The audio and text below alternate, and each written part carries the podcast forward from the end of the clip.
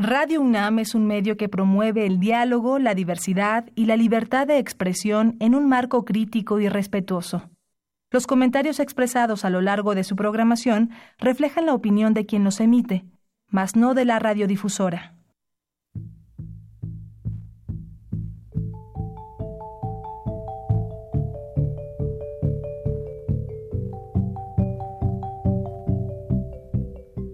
Radio Universidad Nacional y la Facultad de Economía presentan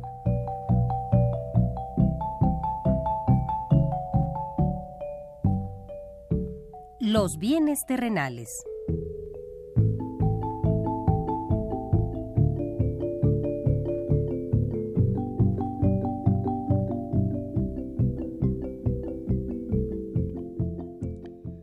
Bienvenidos a este espacio radiofónico de la Facultad de Economía de la UNAM.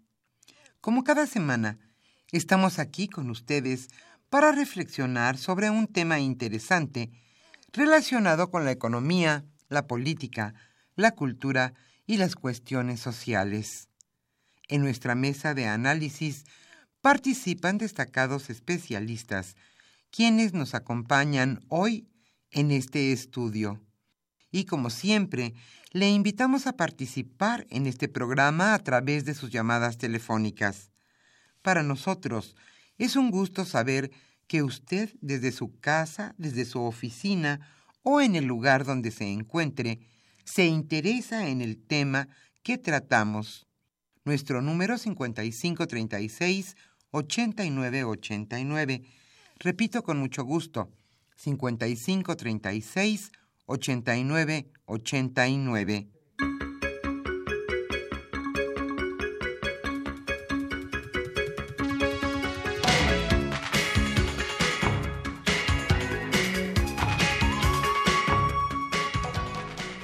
Pues a pesar de tormentas tropicales, huracanes, temblores y demás eventos que se han suscitado durante esta semana, aquí en nuestro país estamos con muchísimo gusto con ustedes en este su programa Los bienes terrenales. Y como decíamos, septiembre empezó intenso. No se instalaba la mesa directiva de la Cámara de Diputados, el paquete económico no se podía entregar, en fin, muchísimas cosas que pasaron esta semana. El martes terminó la ronda de negociación del Tratado de Libre Comercio que se realizó aquí en nuestro país, Donald Trump decidió suspender el programa DACA y ayer tembló un temblor de intensa magnitud que afortunadamente no pasó a mayores. Claro, hubo algunas desgracias personales que lamentar en algunos estados de la República, pero en general no sucedió nada grave en este país. Pues así las cosas, hoy en nuestra mesa de análisis abordaremos sin duda un tema que importa a todos los mexicanos.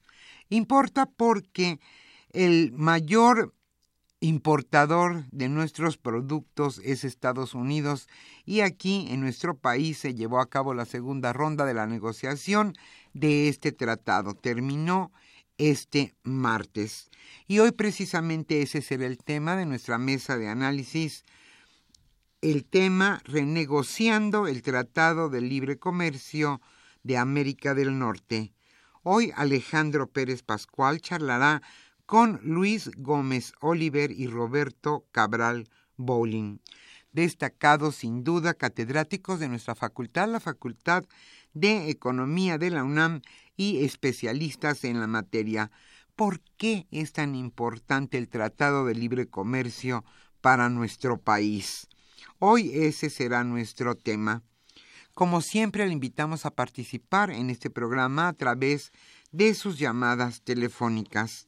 Hoy le comunicamos que no estaremos obsequiando libros debido a que en las instalaciones de la UNAM se están revisando todos los edificios y no se tuvo oportunidad de acceder al lugar donde nos, nos entregan semanalmente nuestros libros.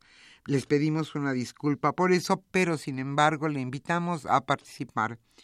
Sus comentarios, sus preguntas, sus dudas, esperamos aquí resolvérselas del tema que abordamos y también sus comentarios sobre cualquier cosa que tenga que ver con materia económica serán bienvenidos en este programa.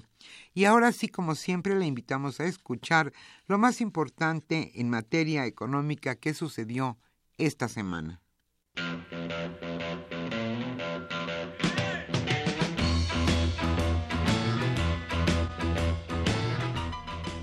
La economía durante la semana.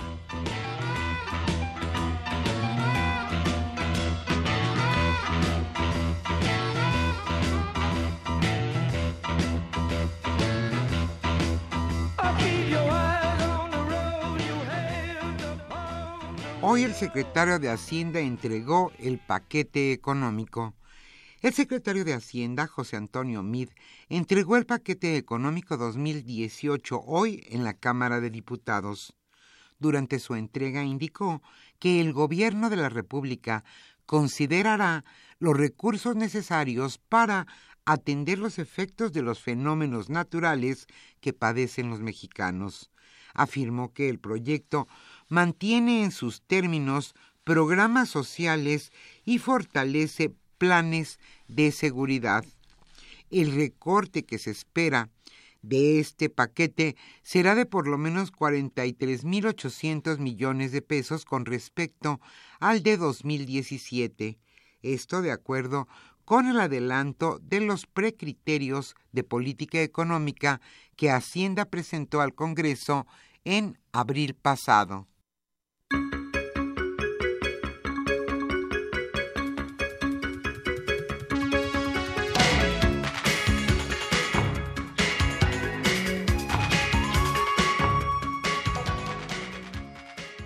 El presidente Donald Trump anunció un plazo de seis meses para cancelar el programa que permite estudiar o trabajar sin ser deportados a jóvenes mayores de 15 años que llegaron en la infancia a Estados Unidos. La cancelación del programa de acción diferida para los llegados en la infancia, DACA, por sus siglas en inglés, pone en un estado de indefensión a más de 600.000 Dreamers mexicanos que podrían ser presa fácil de autoridades migratorias de Estados Unidos.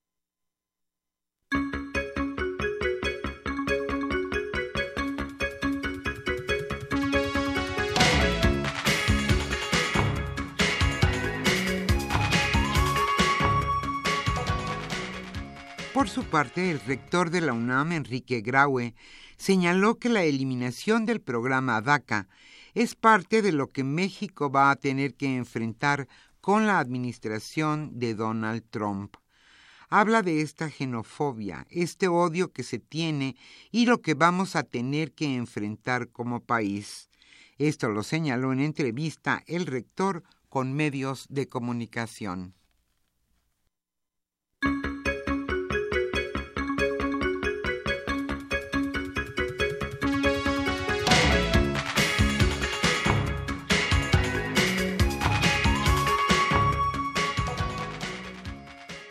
Sucedió en la segunda ronda de renegociación del Tratado de Libre Comercio? La segunda ronda de renegociación del Tratado de Libre Comercio de América del Norte concluyó con la resistencia a discutir temas laborales como los bajos salarios en México. Los negociadores de los tres países presentes en la reunión que se realizó en la Ciudad de México señalaron que hubo avances, pero el representante comercial estadounidense, Robert Lichtiser, indicó que algunas áreas van a ser difíciles de discutir.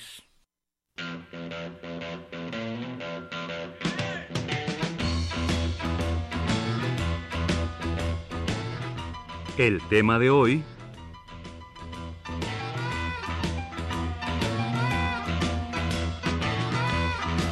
El tema que hoy abordaremos en nuestra mesa de análisis, como señalamos al inicio de este programa, es renegociando el Tratado de Libre Comercio con América del Norte.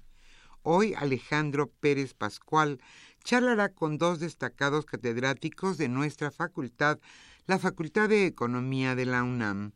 Ellos son Luis Gómez Oliver y Roberto Cabral Bowling. A ellos les damos la más cordial bienvenida a este programa. Y a usted, amable Radio Escucha, como siempre, le invitamos a participar en este programa a través de sus llamadas telefónicas. Para nosotros es un gusto saber que usted, donde se encuentre, se interesa en el tema que abordamos y escuchamos con atención sus comentarios, dudas y preguntas. El tema renegociando el Tratado de Libre Comercio. Y hoy estaremos escuchando en este mes patrio música mexicana.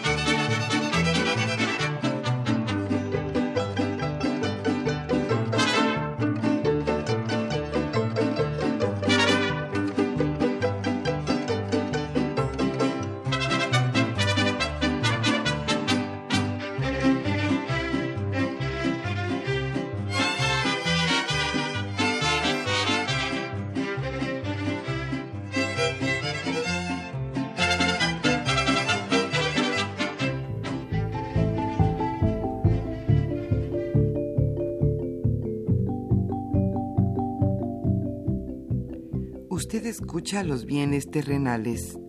Nos interesa conocer su opinión. Le invitamos a comunicarse a este programa al teléfono 5536 89 89. Repetimos con mucho gusto, 5536 89 89.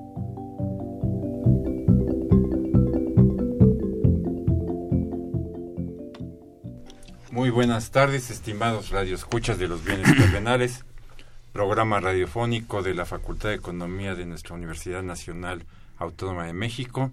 Hoy, como todos los viernes, este viernes con algunas dificultades por todos los acontecimientos que ya conocemos, pero estamos aquí con ustedes para una emisión más de nuestro programa y como ya escucharon, hoy el tema que nos convoca, un tema que está y va a seguir estando durante los próximos meses en, en el centro de la discusión económica, que es el, la renegociación del Tratado de, de Libre Comercio, ¿no? que también, como ustedes conocen, se da a través ¿no? de una demanda, de un planteamiento del gobierno de los Estados Unidos y en particular de el presidente Trump, ¿no? bajo la idea de que ha sido el, el peor ¿no? El peor tratado de libre comercio que han firmado los Estados Unidos en toda su vida y que nada más ha servido para beneficiar a, a México y a, y a Canadá. Y a, partir de ahí, bueno, hacer todo un replanteamiento del mismo. Precisamente para platicar sobre hasta donde se puede saber, porque obviamente hay mucha secrecía en el asunto, como cualquier negociación, ¿no? Tiene un alto grado, ¿no? De secrecía, de que de guardar todo el mundo sus posiciones hasta donde han avanzado, pero bueno, siempre se sabe más o menos qué agenda se está discutiendo, se tienen algunos, ¿no? filtraciones, ¿no? de por dónde van eh, las cosas. Y para comentar precisamente esta circunstancia hemos invitado hoy a dos profesores de nuestra facultad que conocen sobre el tema y que le han seguido la marcha al maestro Luis Gómez Oliver y el maestro Roberto Cabral Bowling para que nos den un poco de luz, ¿no? entendiendo que hay mucha oscuridad y seguirá habiéndola precisamente por estas condiciones. Pero de entrada yo quisiera, Luis, preguntarte cuál es el marco y cuáles son ya los temas que se han ido planteando ¿no? en esta renegociación del Tratado de Libre Comercio, ¿no? Como, digamos, lo más general de lo que podríamos pensar para ir después ubicando a lo mejor ya con cuestiones más específicas sobre la renegociación. Bueno, eh, pues agradezco mucho la invitación y la oportunidad de comentar sobre este tema que realmente pues eh, es, eh, tiene gran importancia para la marcha de la economía nacional y de hecho para la economía mundial en, el fondo. esta, esta renegociación podría haber sido una renegociación pues digamos de modernización porque de cuando se firmó y se ratificó, se puso en marcha a la fecha, pues hay muchas cosas que han cambiado. Eh, y esos temas eh, valdría la pena eh, ajustarlos dentro del tratado. Pero no se, no se da por esa racionalidad, se da por los exabruptos del presidente de Estados Unidos, el nuevo presidente, que efectivamente lo llama el peor tratado jamás firmado y amenaza cada vez que puede con que lo va a dejar.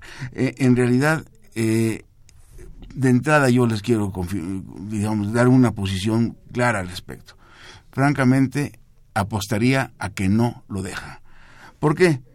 Porque me costaría mucho encontrar intereses económicos poderosos que estén en Estados Unidos por cerrar el tratado. O agentes políticos poderosos que estén por cerrar el tratado. Desde luego que habría muchos que querrían cambiar cosas, pero abandonar el tratado uno no encuentra. Y eso quiere decir que va a ser, en mi opinión, lo mismo que ha ocurrido con cantidad de cosas que ha dicho, que no ha hecho. ¿no? Ni, ni, ni se han eh, frenado las remesas, que han aumentado, ni se han puesto impuestos eh, en la frontera, que no, no, no, sería inconveniente para todo el mundo y sería, de hecho, contra las normas de comercio, ni eh, se ha hecho el muro. Eh, en fin, lo único que ha hecho fue no firmar el TPP. Y eso, que sería su único gol, fue autogol, porque en realidad eran cosas que beneficiaban mucho a Estados Unidos. Entonces, este, esta renegociación tiene dos vías uno es la modernización y otro es eh, lidiar con esas declaraciones que no son parte de la negociación, sino es, son mensajes a su base. Porque este presidente que ya debiera estar buscando ampliar el apoyo que, con el que subió, está tratando de no perder el apoyo con el que subió, entonces dirige mensajes a su base. Entonces, antes de que en la siguiente vuelta podamos comenzar, comentar algunas cosas específicas, pero ese sería el marco más amplio. Roberto, ¿y tú cómo verías este marco general de la renegociación, modernización, ¿no? De, del tratado. Bien, pues desde luego, para empezar, muchísimas gracias por otra vez esta oportunidad de estar en, en, nuestro programa de la Facultad de Economía de nuestra Universidad Nacional Autónoma de México. Bueno, no podría coincidir más este, con Luis que, prácticamente todo lo que dijo. Eh, en primer lugar, el principal perdedor de acabar el Tratado de Libre Comercio sería el propio Estados Unidos. El argumento central de Donald Trump, o bueno, no el argumento central, uno de los argumentos centrales de Donald Trump es que eh, con el tratado Estados Unidos tiene un déficit comercial con México. Sí, pero ¿quién genera ese déficit comercial? No es México como una abstracción o Estados Unidos como abstracción, son las empresas, son las relaciones comerciales cotidianas.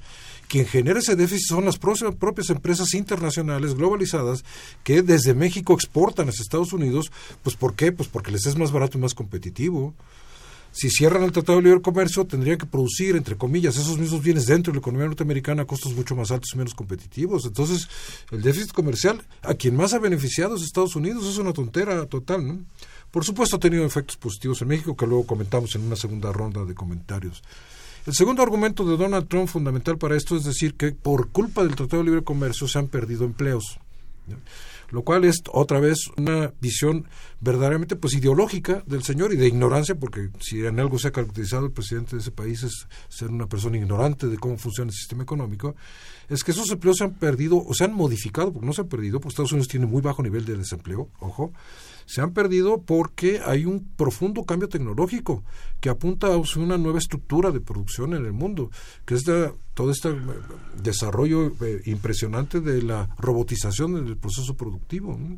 Entonces, efectivamente, como dice Luis, no está eh, en el centro del discurso de Trump lo que realmente está pasando con todo el comercio.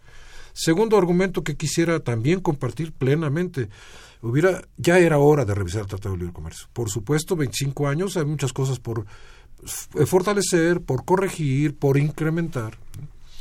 Toca un punto también en el que este ahora argumenta en la negociación, entre comillas también mal planteado, y es el tema de que México se ha beneficiado porque como tiene salarios muy bajos frente a los salarios norteamericanos, entonces tiene una ventaja desigual e inequitativa en el comercio y que por lo tanto México tiene que eh, homologar sus salarios a los de los Estados Unidos. Lo cual también es otra vez una, ¿cómo plantearíamos? Un argumento falaz. ¿Por qué no plantearon, y lo planteó México, pero nunca, eh, ahí sí nuestras autoridades en aquel momento lo insistieron con claridad, si estás hablando de una integración comercial real, ¿por qué no plantear también entonces el libre comercio de la mano de obra o el libre comercio o la libre movilidad del empleo? De la fuerza de trabajo. De la fuerza de trabajo, como sucede en Europa. Ahí hay una integración real. Aquí no. Entonces sí, si hay una verdadera inmovilidad de la fuerza de trabajo, entonces sí puedes homologar tus salarios.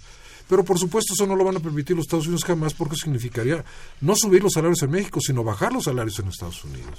Entonces es una falacia todo el discurso político que se plantea atrás de esto. Y por último, coincido totalmente nuevamente en el, en el argumento de que los principales defensores del Tratado de Libre Comercio son las empresas norteamericanas, particularmente en el sector automotriz, en el sector eh, eh, de aeronáutica, en todo lo que son los bienes finales eh, de consumo doméstico, electrodomésticos. electrodomésticos, etcétera, y también de manera muy muy relevante todo el sector primario todos los productores de productos agropecuarios, los importadores de productos agropecuarios de México están absolutamente en contra de modificarlo. Mejorarlo sí, modificarlo o cancelarlo para nada.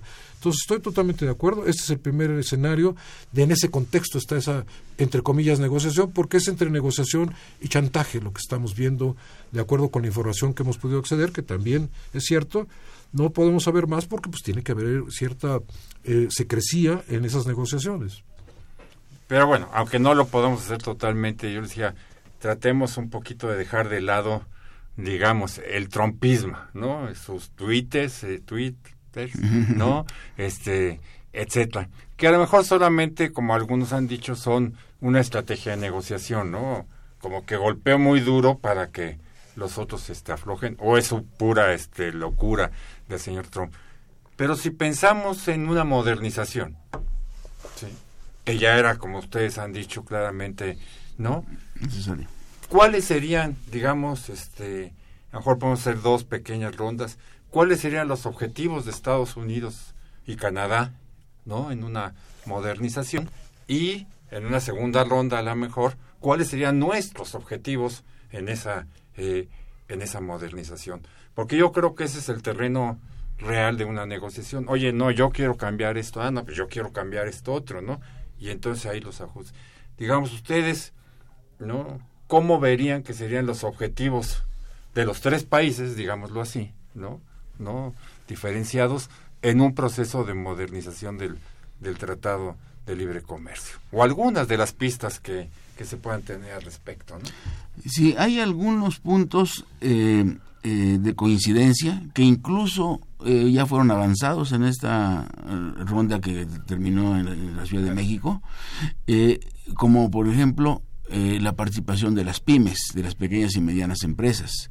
ese, ese tema en realidad no genera grandes conflictos, más bien hay coincidencias y eh, se, ha avanzado en las discusiones. ¿Y qué, sería que las pequeñas y eh, medianas tuvieran eh, mucho más facilidades de acceso a los mercados? Porque eso es un, un hecho es que la, la mayor parte de los agentes que participan en este comercio son grandes empresas. ¿no? Y como, como este, hemos comentado, queda fuera una gran parte de, de, las, de las empresas eh, en los tres países. Eh, y eso pues se puede beneficiar eh, con, con, orientaciones, con normas que y con redes internas que faciliten esa participación. En eso creo que no habría... Todos estaríamos en, la misma, en, la misma, idea. La otra otra cosa que también ya se avanzó eh, son los temas que, digamos, son los temas de menos conflicto y donde hay eh, más coincidencia que se eh, pudieran avanzar más con ese criterio de resolvamos lo que estemos de acuerdo y dejamos lo peliagudo para, para después son las telecomunicaciones. Las telecomunicaciones también hay un, una, un interés en que, que se haya, haya, una integración completa, eh, que favorezca la, eficiencia, etcétera, ¿no?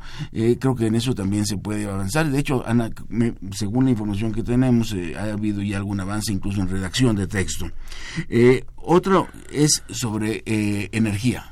Eh, desde luego que, que, la energía no es tan nacional, ¿no? Es decir, hay, hay, hay, eh, hay veces que es conveniente mucho más, es mucho más conveniente eh, partir, partir de la energía que está en el otro de la frontera que, que, buscarla desde, el, centro, ¿no? Entonces, eh, esa, esa integración también. Ahí parece que la dificultad es eh, una dificultad más o menos formal, si ya se hace un capítulo sobre energía o si se reparte. Eh, en el comercio digital es otra cosa que no existía en el, en el tratado porque no existía el comercio digital. Amazon. Eh, y eso eh, también es una cosa donde eh, es más o menos logístico el asunto, ¿no? Entonces creo que tampoco teníamos más problema.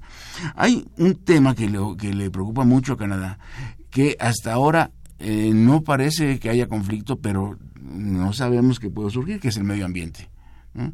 El medio ambiente y recursos naturales es un tema prioritario para Canadá eh, y hasta ahora todo el mundo dice que, que, también apoya, pues, pero pero de lengua para afuera. Exactamente, a la, hora que se vea qué implica eso, puede ser que haya más problemas.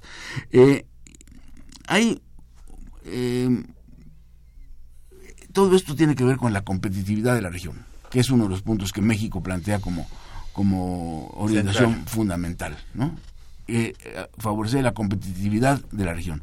Y, quedan algunos temas que se han avanzado, dos temas que ha avanzado Estados Unidos, pero los ha avanzado de, en forma declarativa, no, no, con, no como propuestas, que son eh, la parte laboral y la parte de reglas de origen. Eh, esos son dos temas conflictivos. La parte laboral según entendemos, eh, bueno, que tiene que ver con los salarios y que, bueno, eso ya, lo, lo, tratamos más o menos ahora, eh, la, eh, lo que se lo que se avanza es quizás en estándares laborales, ¿no? Es decir, por ejemplo, respecto del, trabajo infantil o de las condiciones de trabajo, pero salarios va a, va a ser complicado, ¿no? Eh, obviamente, bueno, ya, quedó clarísimo que, que, no es no es posible homogenizar salarios si, si tenemos separadas las economías y, no hay una integración como la de Europa, donde un trabajador español se puede ir a Francia y ahí se acabó la, la divergencia tan grande que había de salarios anteriormente.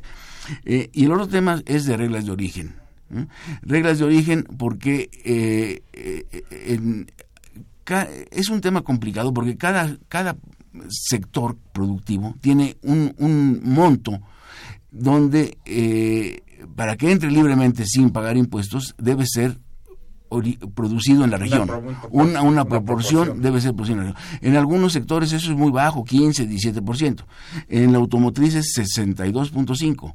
O sea, ¿qué es lo que se quiere? Se quiere evitar que entren autos eh, chinos ¿no? o coreanos ¿no? diciendo que son mexicanos, porque este, aquí se armaron al final. ¿no? Entonces, el 62.5 debe ser de la región. Estados Unidos quiere subirlo a 70 o 80, pero además con una cosa que es un poco loca, ¿no? donde dice de eso, una, el 35% tiene que ser estadounidense. O sea, este, la regla de origen ya sería discriminatoria entre Estados Unidos y, y Hay origen de origen. Origen y origen dentro del origen. Es, ese es eh, el orden. Y el último tema que también preocupa mucho eh, a los dos, a Canadá y a Estados Unidos, es el capítulo 19 de solución de controversias. Eh, hasta ahora hay arbitrajes que se hacen ad hoc ¿no? Y Estados Unidos plantea que ya no haya esos arbitrajes que pueden, pueden y de hecho suspenden impuestos eh, y que entonces ya no tuvieran esa facultad, sino que tuviera que irse a un, eh, a, un tribunal en alguno de los países, lo cual eh, haría que el impuesto permaneciera, ¿no? Y, se, alarga ahí el asunto. Roberto, sobre estos temas este, de, mutuo interés o en una modernización o de discrepancia en una modernización del Tratado de, libre, Comercio. Bueno, eh, no repetiría lo que ya se planteó porque pues efectivamente ese es el contexto de la modernización, cuáles son los intereses de cada una de las partes negociadoras, los temas principales. Acotaría simplemente que quizás México debería de subirse con un mayor nivel de interés el tema de medio ambiente, la parte de, energías renovables y de eh, el uso de energías sustentables. Pero bueno, no está efectivamente en la posición del gobierno mexicano, lamentablemente. Creo que eso debería de fortalecerse. Pero quizás lo que podríamos tratar de ver ahora es cuáles han sido las consecuencias del Tratado de Libre Comercio en los tres países y entonces cuáles sería el sentido de aprovechar esta condición de negociación que no nació de una posición de revisar una relación, sino de, ya lo, se dijo, de, una... De un golpeteo. Exactamente, de un golpeteo y de una actitud, pues, insistiría yo, político-ideológica del nuevo presidente norteamericano. Eh, bueno, desde la perspectiva mexicana, eh, por supuesto que el tratado ha sido muy, muy importante. México tenía una estructura económica muy distinta en los años 80 antes del tratado a la que tiene hoy en día. Ya no es un país petrolero en términos de exportaciones, eh, el comercio exterior tiene un peso en el Producto Interno Bruto cercano al 30%, cuando antes era del 8 o 9%. Es decir, nos hemos vuelto un país exportador, en cierto sentido. Pero también, lamentablemente, y eso hay que insistirlo porque esta es una oportunidad para revisar esa condición, es que la desigualdad en el desarrollo económico generada con este instrumento, más el conjunto de las políticas económicas que se han llevado a cabo desde los años 80, 90 en adelante, eh, ha producido un país con muchas este, eh, disparidades muy preocupantes. Para ponerlo rápidamente en síntesis, del centro hacia el norte de la República hay dinamismo, hay industria, hay empleo, hay ingreso, las cosas están más o menos bien, más o menos bien, pero del centro hacia el sur el país sigue siendo el mismo, casi casi el mismo que antes del Tratado de Libre Comercio la pobreza, o peor, efectivamente, porque las desigualdades se profundizan, exactamente. La pobreza, la falta de infraestructura, la falta de inversiones, eh, eh, viven fundamentalmente de actividades primarias, etcétera, etcétera, del turismo, de todo lo que ya sabemos. Entonces, esta es una oportunidad para revisar eso de alguna manera, sin pensar que el Tratado de Libre Comercio de Norteamérica sea el instrumento para acabar con esas desigualdades. Pero pues, exactamente, se puede aprovechar fortaleciendo aquellas actividades económicas en donde México puede ser más competitivo desde esas regiones y dirigir más la política económica hacia esa infraestructura que les permita participar en ese tratado. Es decir, no solamente incluir las pequeñas y medianas empresas, sino también incluir ventajas regionales y subregionales de alguna manera del tratado. Es un tema complicado, sí, sí lo es, pero México debería tener la posición de hacerlo así. Así como Canadá está eh, insistiendo en un tema que para, su, para sus intereses es muy importante el tema ambiental. No lo hace simplemente porque sean ambientalistas. Lo hacen porque hay una eh, fuerza política muy importante de los usuarios de los recursos naturales en Canadá que tienen un peso muy relevante en la sociedad. Bueno, en México igual.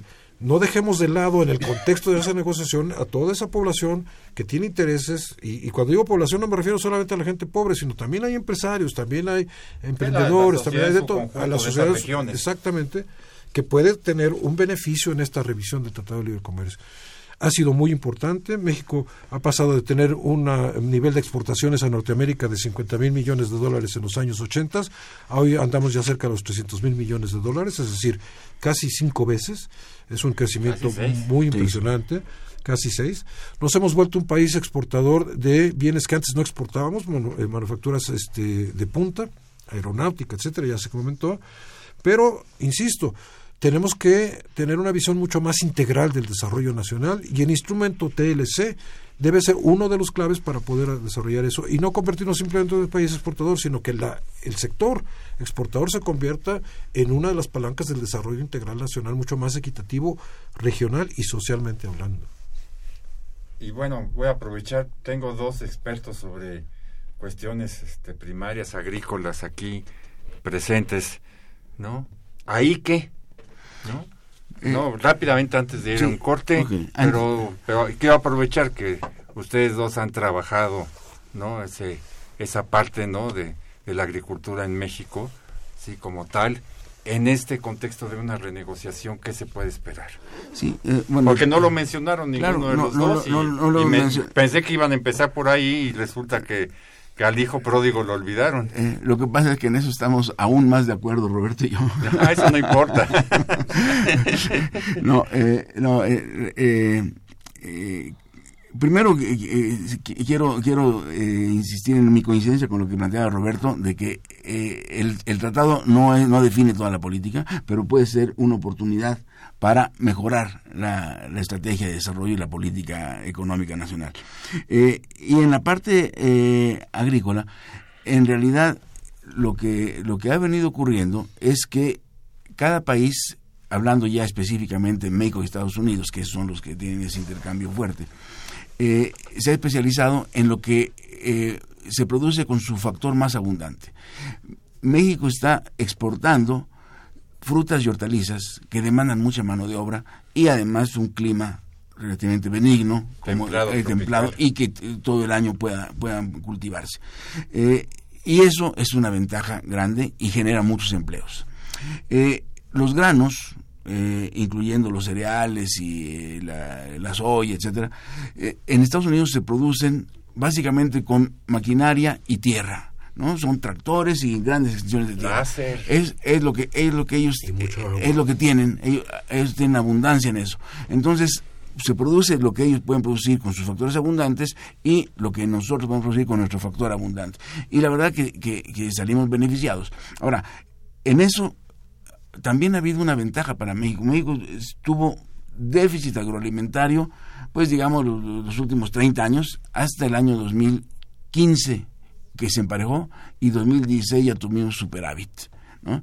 o sea este vamos pues digamos progresando en la agricultura es cierto que importamos mucho muchos granos pero exportamos más de lo que estamos importando Eh, y eso eh, pues es parte de- de- del, del libre comercio no Eh, eh, no podemos las ventajas de- comparativas famosas eh, ¿no? sí eh, eh, tenemos que, que hacerlo en uno y en uno de uno y otro lado.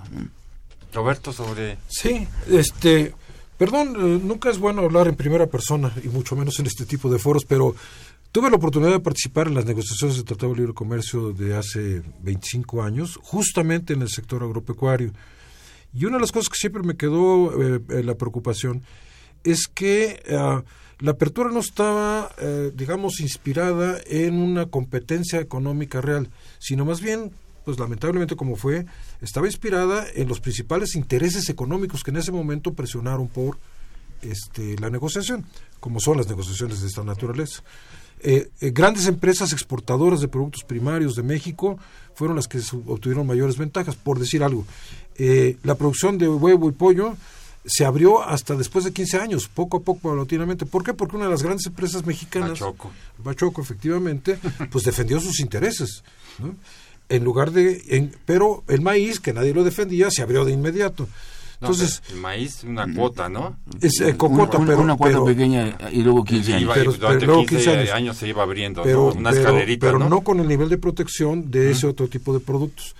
Ah, ¿Por qué esta reflexión? Porque creo que en esta oportunidad, efectivamente, para hacer mucho más homogéneo el beneficio de una apertura comercial mayor y mayor acceso al mercado canadiense y norteamericano de nuestro sector primario, tiene que extenderse solo, no solo a la agricultura, que ya mencionó Luis, de este, eh, frutas y hortalizas, sino también a la de granos, en donde seamos competitivos, porque sí lo somos en alguna manera.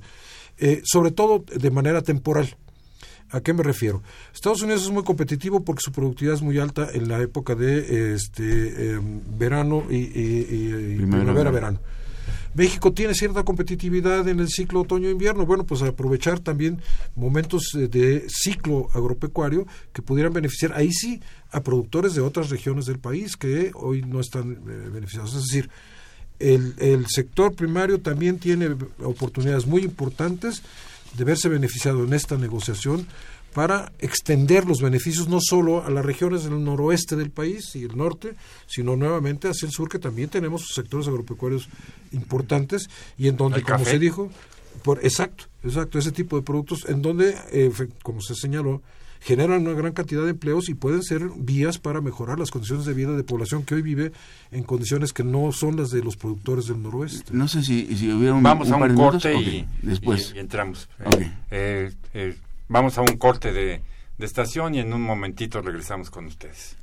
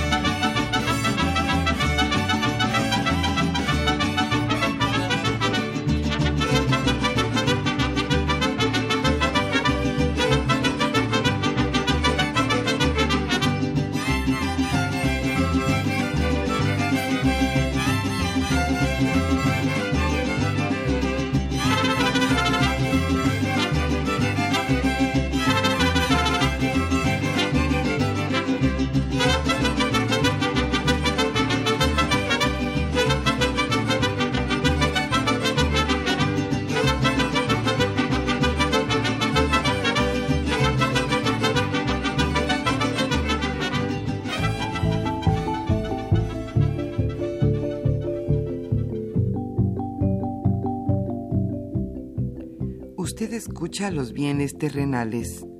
Nos interesa conocer su opinión.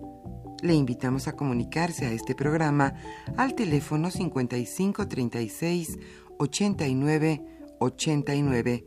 Repetimos con mucho gusto, 5536 89 89.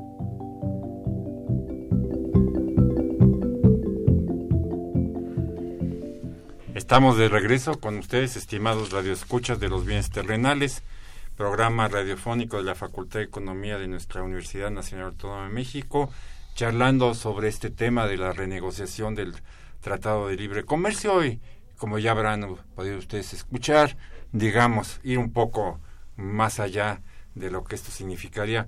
Pero antes de del corte, Luis, querías eh, hacer una aclaración, entonces te, te doy pie para que no se te quede ahí este guardada. Sí, es, es un punto que, que es, es importante porque eh, eh, el comercio es una cosa que sabemos beneficia a, a las poblaciones de los dos países, pero no todo el mundo sale beneficiado y hay quien sale perjudicado. Eh, y eso eh, ocurre pues siempre, ¿no? Eh, hay algunos que, Ganadores que hay ganadores y perdedores.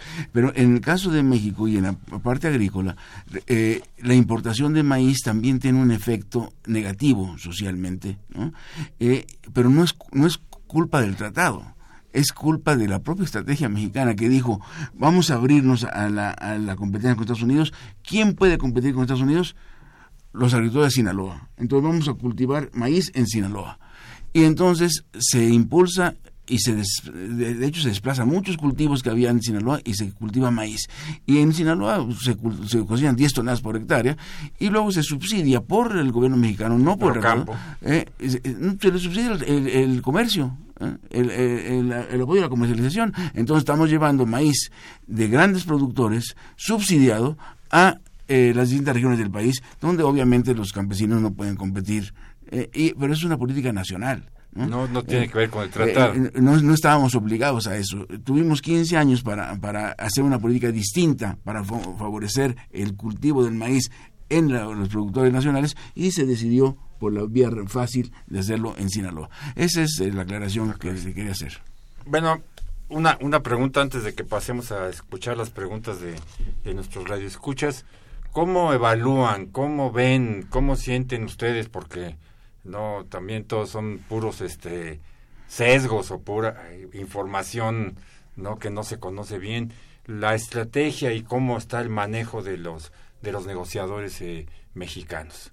Porque luego siempre decimos no ya vendieron el país ya vendieron la patria etcétera etcétera no cómo cómo se siente que estén funcionando nuestros negociadores Yo creo que ahí el, punto clave es, como ya lo han dicho, de hecho lo, eh, lo- han planteado los negociadores mexicanos, es, no vamos a negociar a través de twitters, no vamos a negociar a, a través de tweets, ¿no? vamos a negociar a través de redes soci- sociales y no vamos a negociar sobre planteamientos platicados, ¿no? sino sobre propuestas escritas.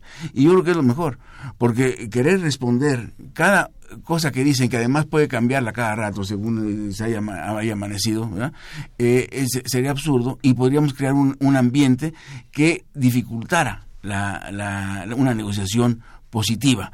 Eh, eh, pero sí habría que plantearlo con energía.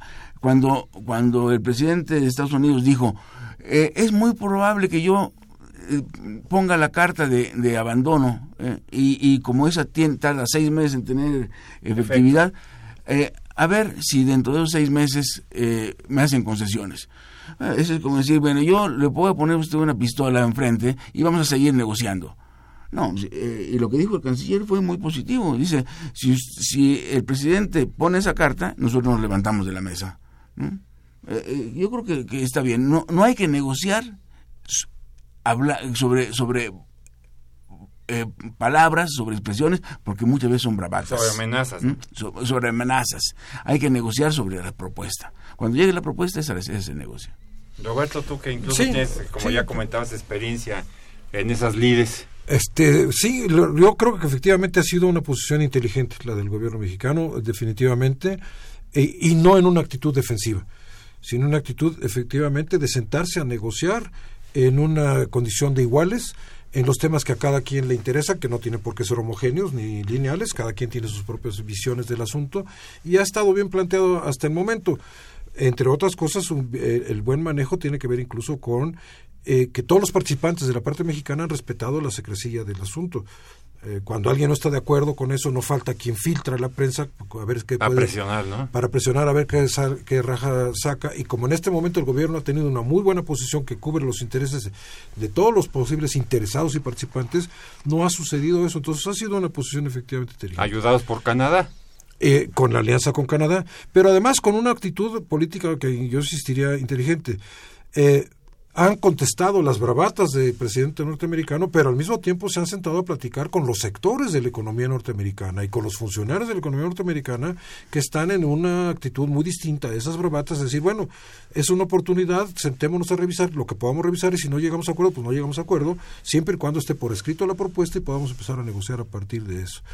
Entonces ha sido una posición inteligente. Y por último, eh, otro elemento que demuestra que pues México ha tenido una actitud eh, muy centrada y es que se está negociando lo que ya viene procesándose en la economía de manera regular. Eh, no hay inventos, pues. No hay inventos, no hay este, sacar de la manga esta cosa de que homologar salarios, esas tonteras. ¿no? Está, por ejemplo, el, ya se mencionó, la negociación sobre este eh, comercio digital. Pero ya tenemos un comercio digital muy, muy este, extenso y activo. Bueno, pues se trata de ponerle reglas del juego modernas, eh, sólidas, que cubran legalmente los intereses de ambos países y mejoren el desarrollo. Entonces, México ha tenido una posición que yo comparto efectivamente hasta ahora ha mostrado eh, eh, ser fundamentalmente protectora de intereses nacionales en un contexto de globalización y de negociación, pues que eso es la negociación del Tratado de Libre Comercio. Muy bien, vamos a, a, darle, a escuchar, a darle la palabra a nuestros eh, radioescuchas. El licenciado Avilés dice, la estrategia de Trump es económica, no política. Él es empresario y sabe que, que, se, que se está renegociando con el tratado. Su personalidad inestable ha creado la tensión eh, geopolítica en el mundo y en la cual el TLC es necesario mirar hacia adentro para que se logre se logre la regeneración del tejido social que se ha perdido en los últimos años. Eh, Manuel Munguía nos comenta si se concreta la salida de Estados Unidos del TLC, ¿qué pasaría con la inversión extranjera que aprovechan las ventajas del Tratado de Libre Comercio? Eh, eh, Benito Díaz de la Contreras dice, ¿qué relación tuvo la ley monetaria del 93 en la víspera de la firma del Tratado de Libre Comercio? No, yo no recuerdo cuál fue la ley monetaria del 93, ¿no? Pero bueno. Eh, Jorge Guzmán, ¿qué causas políticas, económicas, sociales tienen el no aceptar el aumento de los salarios en México? Ya, ya hemos hecho algunos comentarios, pero habría que a lo mejor, ¿no? eh, Josefina Cruz, ¿qué importancia tiene para nuestro país la negociación del tratado? María de Centis, Curiel de Magdalena Contreras respecto a los salarios de otros países, ¿en qué lugar aproximadamente se ubicaría nuestro país? ¿Es verdad que aquí se pagan los salarios más bajos del mundo o de los más bajos?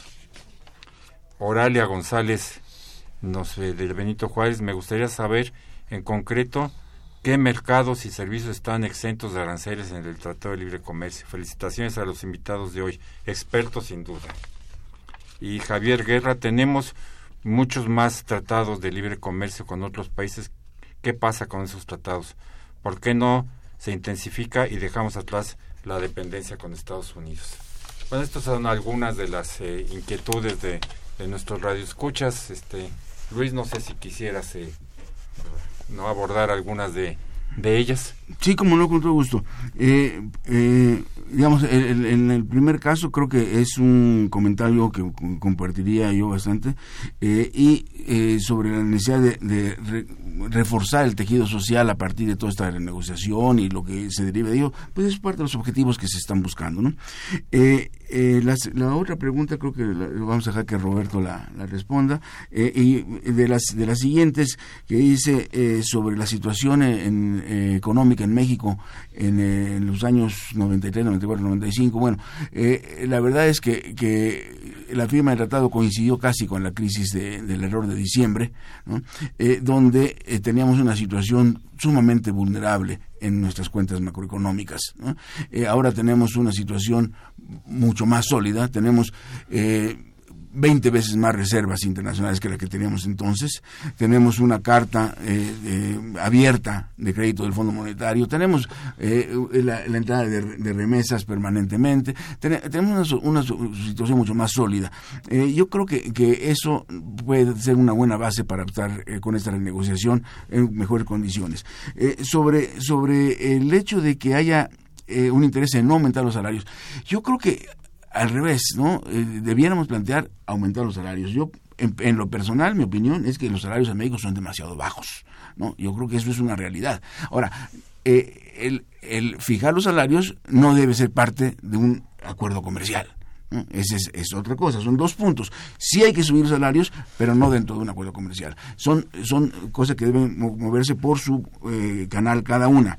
Eh, ahora, la otra cosa sobre qué tan bajos son. Bueno, lo que es bajísimo es el salario mínimo legal, ¿no? Es, eso es bajísimo. Eh, la, la masa salarial o sea, la parte de remuneraciones dentro del producto es bastante mayor que eso, no es de los más bajos del mundo, pero digamos tiene mucho margen para subir. Eh, estamos, yo diría, como un 60% de proporción, en proporción a lo que está eh, Estados Unidos y Canadá. O sea, eh, proporcionalmente, ¿no? O sea, un salario ya de 100, aquí son 60. No. en proporción al producto, allá los, los asalariados tienen una parte bastante mayor que la que tenemos nosotros. Entonces, acá debía, la parte para los asalariados debía ser mayor, ¿no? Eh, no, no es moviendo el salario mínimo solamente, sino son otras políticas que van, tienen que ir vinculadas con productividad y con capacidad de negociación. Eh, creo que eh, la, queja que plantean eh, en, los negociadores de Estados Unidos y Canadá de que los sindicatos en México están más para, para congelar al movimiento obrero y, trabajador que para otra cosa, desafortunadamente creo que tienen razón en buena medida. la otra es si tenemos más, eh, más tratados, ¿por qué eh, no estamos solamente usando este? Bueno, mire, un, una, un elemento les voy a dar solamente. Eh, en México la mayor parte del, del, comercio, la mayor parte del transporte de mercancías se hace por carretera. ¿Por carretera dónde llegamos? Pues a Estados Unidos. si queremos diversificar, no es cosa de voluntad o de un empresario visionario, es cosa de desarrollar a, largo plazo una política de Estado que desarrolle infraestructura en los puertos, en ferrocarriles que alimenten los puertos.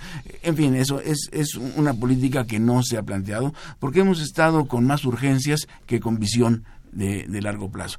Eh, eh, la, la, pregunta específica de cuáles sectores están libres, eh, la mayor parte de los sectores están, están libres, para, forman parte del Tratado de Libre Comercio con Estados Unidos y Canadá. hay algunas excepciones, pero son pequeñas, ¿no? casi todo está involucrado, está dentro del Tratado de Libre Comercio.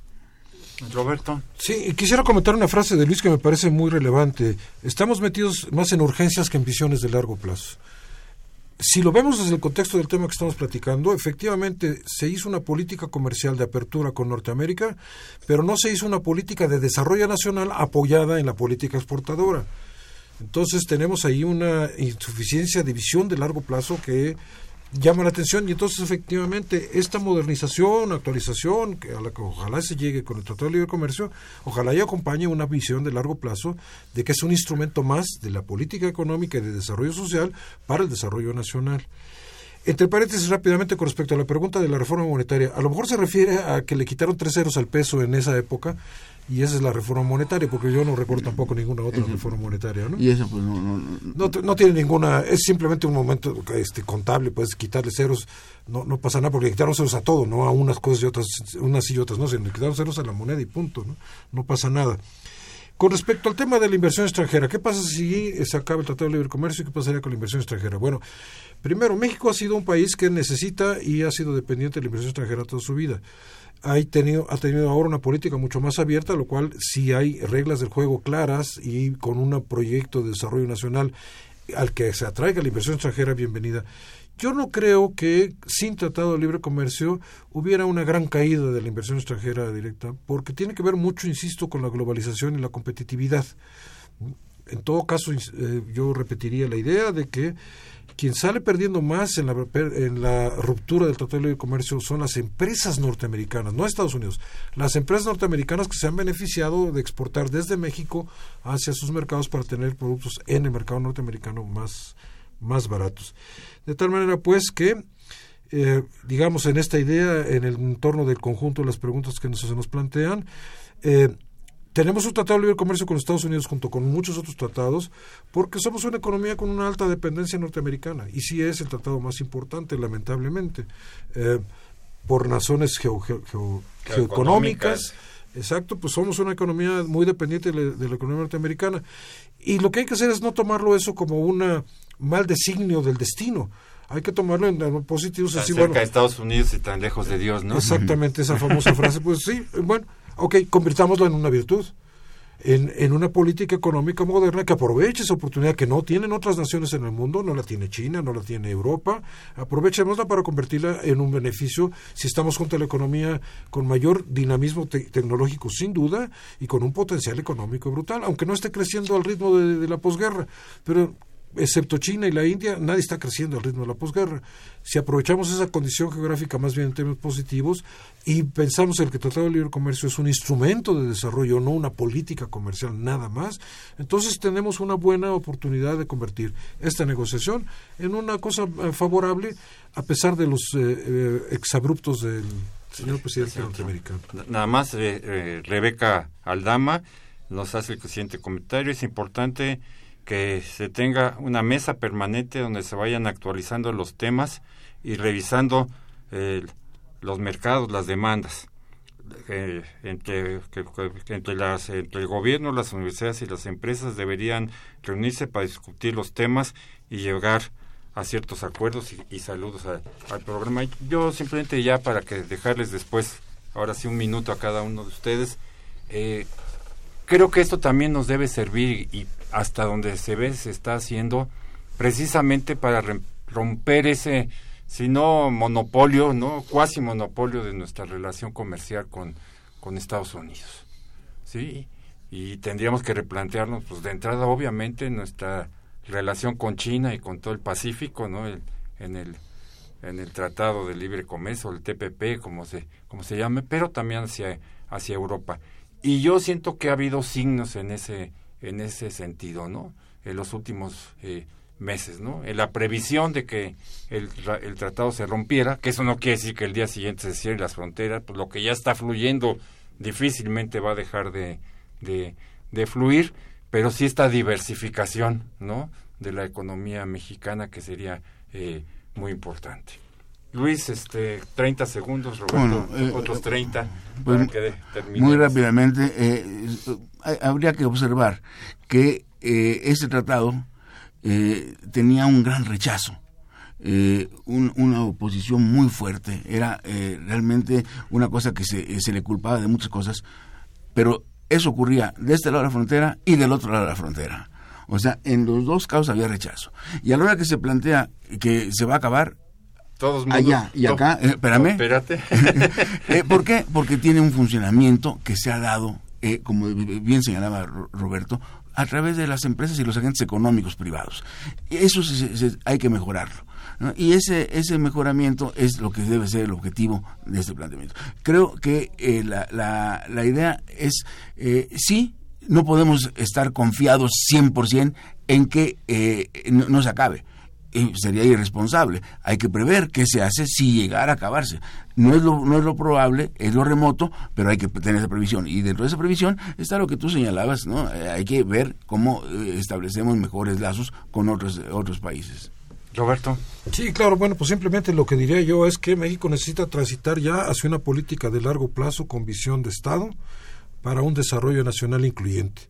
Y el Tratado de Libre Comercio como un instrumento clave de esto, junto con otros tratados y como se señaló también ahorita, con otras regiones del mundo. Aunque yo insistiría que, bueno, es que no es lo mismo acceder al mercado norteamericano que acceder al mercado chino y hay mil argumentos y mil elementos para comentarlo. De tal manera, pues, que lo que yo diría es, estamos ante una oportunidad interesante en una negociación de un acuerdo comercial con la principal economía del mundo y con un socio comercial importante como Canadá, y podemos convertir esta oportunidad en un instrumento más de la política de desarrollo nacional desde una visión de Estado. Muy bien, pues muchísimas gracias a, ambos, muchísimas gracias a nuestros radioescuchas y los esperamos el próximo viernes aquí en Los Bienes Terrenales. Agradecemos su atención y participación en este programa a través de sus llamadas telefónicas y la invitamos la próxima semana a la misma hora en otro programa más de los bienes terrenales. La coordinación general fue de Carlos Javier Cabrera Adame, la coordinación académica de Aníbal Gutiérrez, Roberto Cabral, Alejandro Pérez Pascual, Rubén Antonio Miguel y Leonardo Lomelí Vanegas. En los controles técnicos, nuestro compañero Humberto Sánchez Castrejón. Y en la voz y producción, su amiga Irma Espinosa, quien se despide de ustedes y le desea un agradable fin de semana.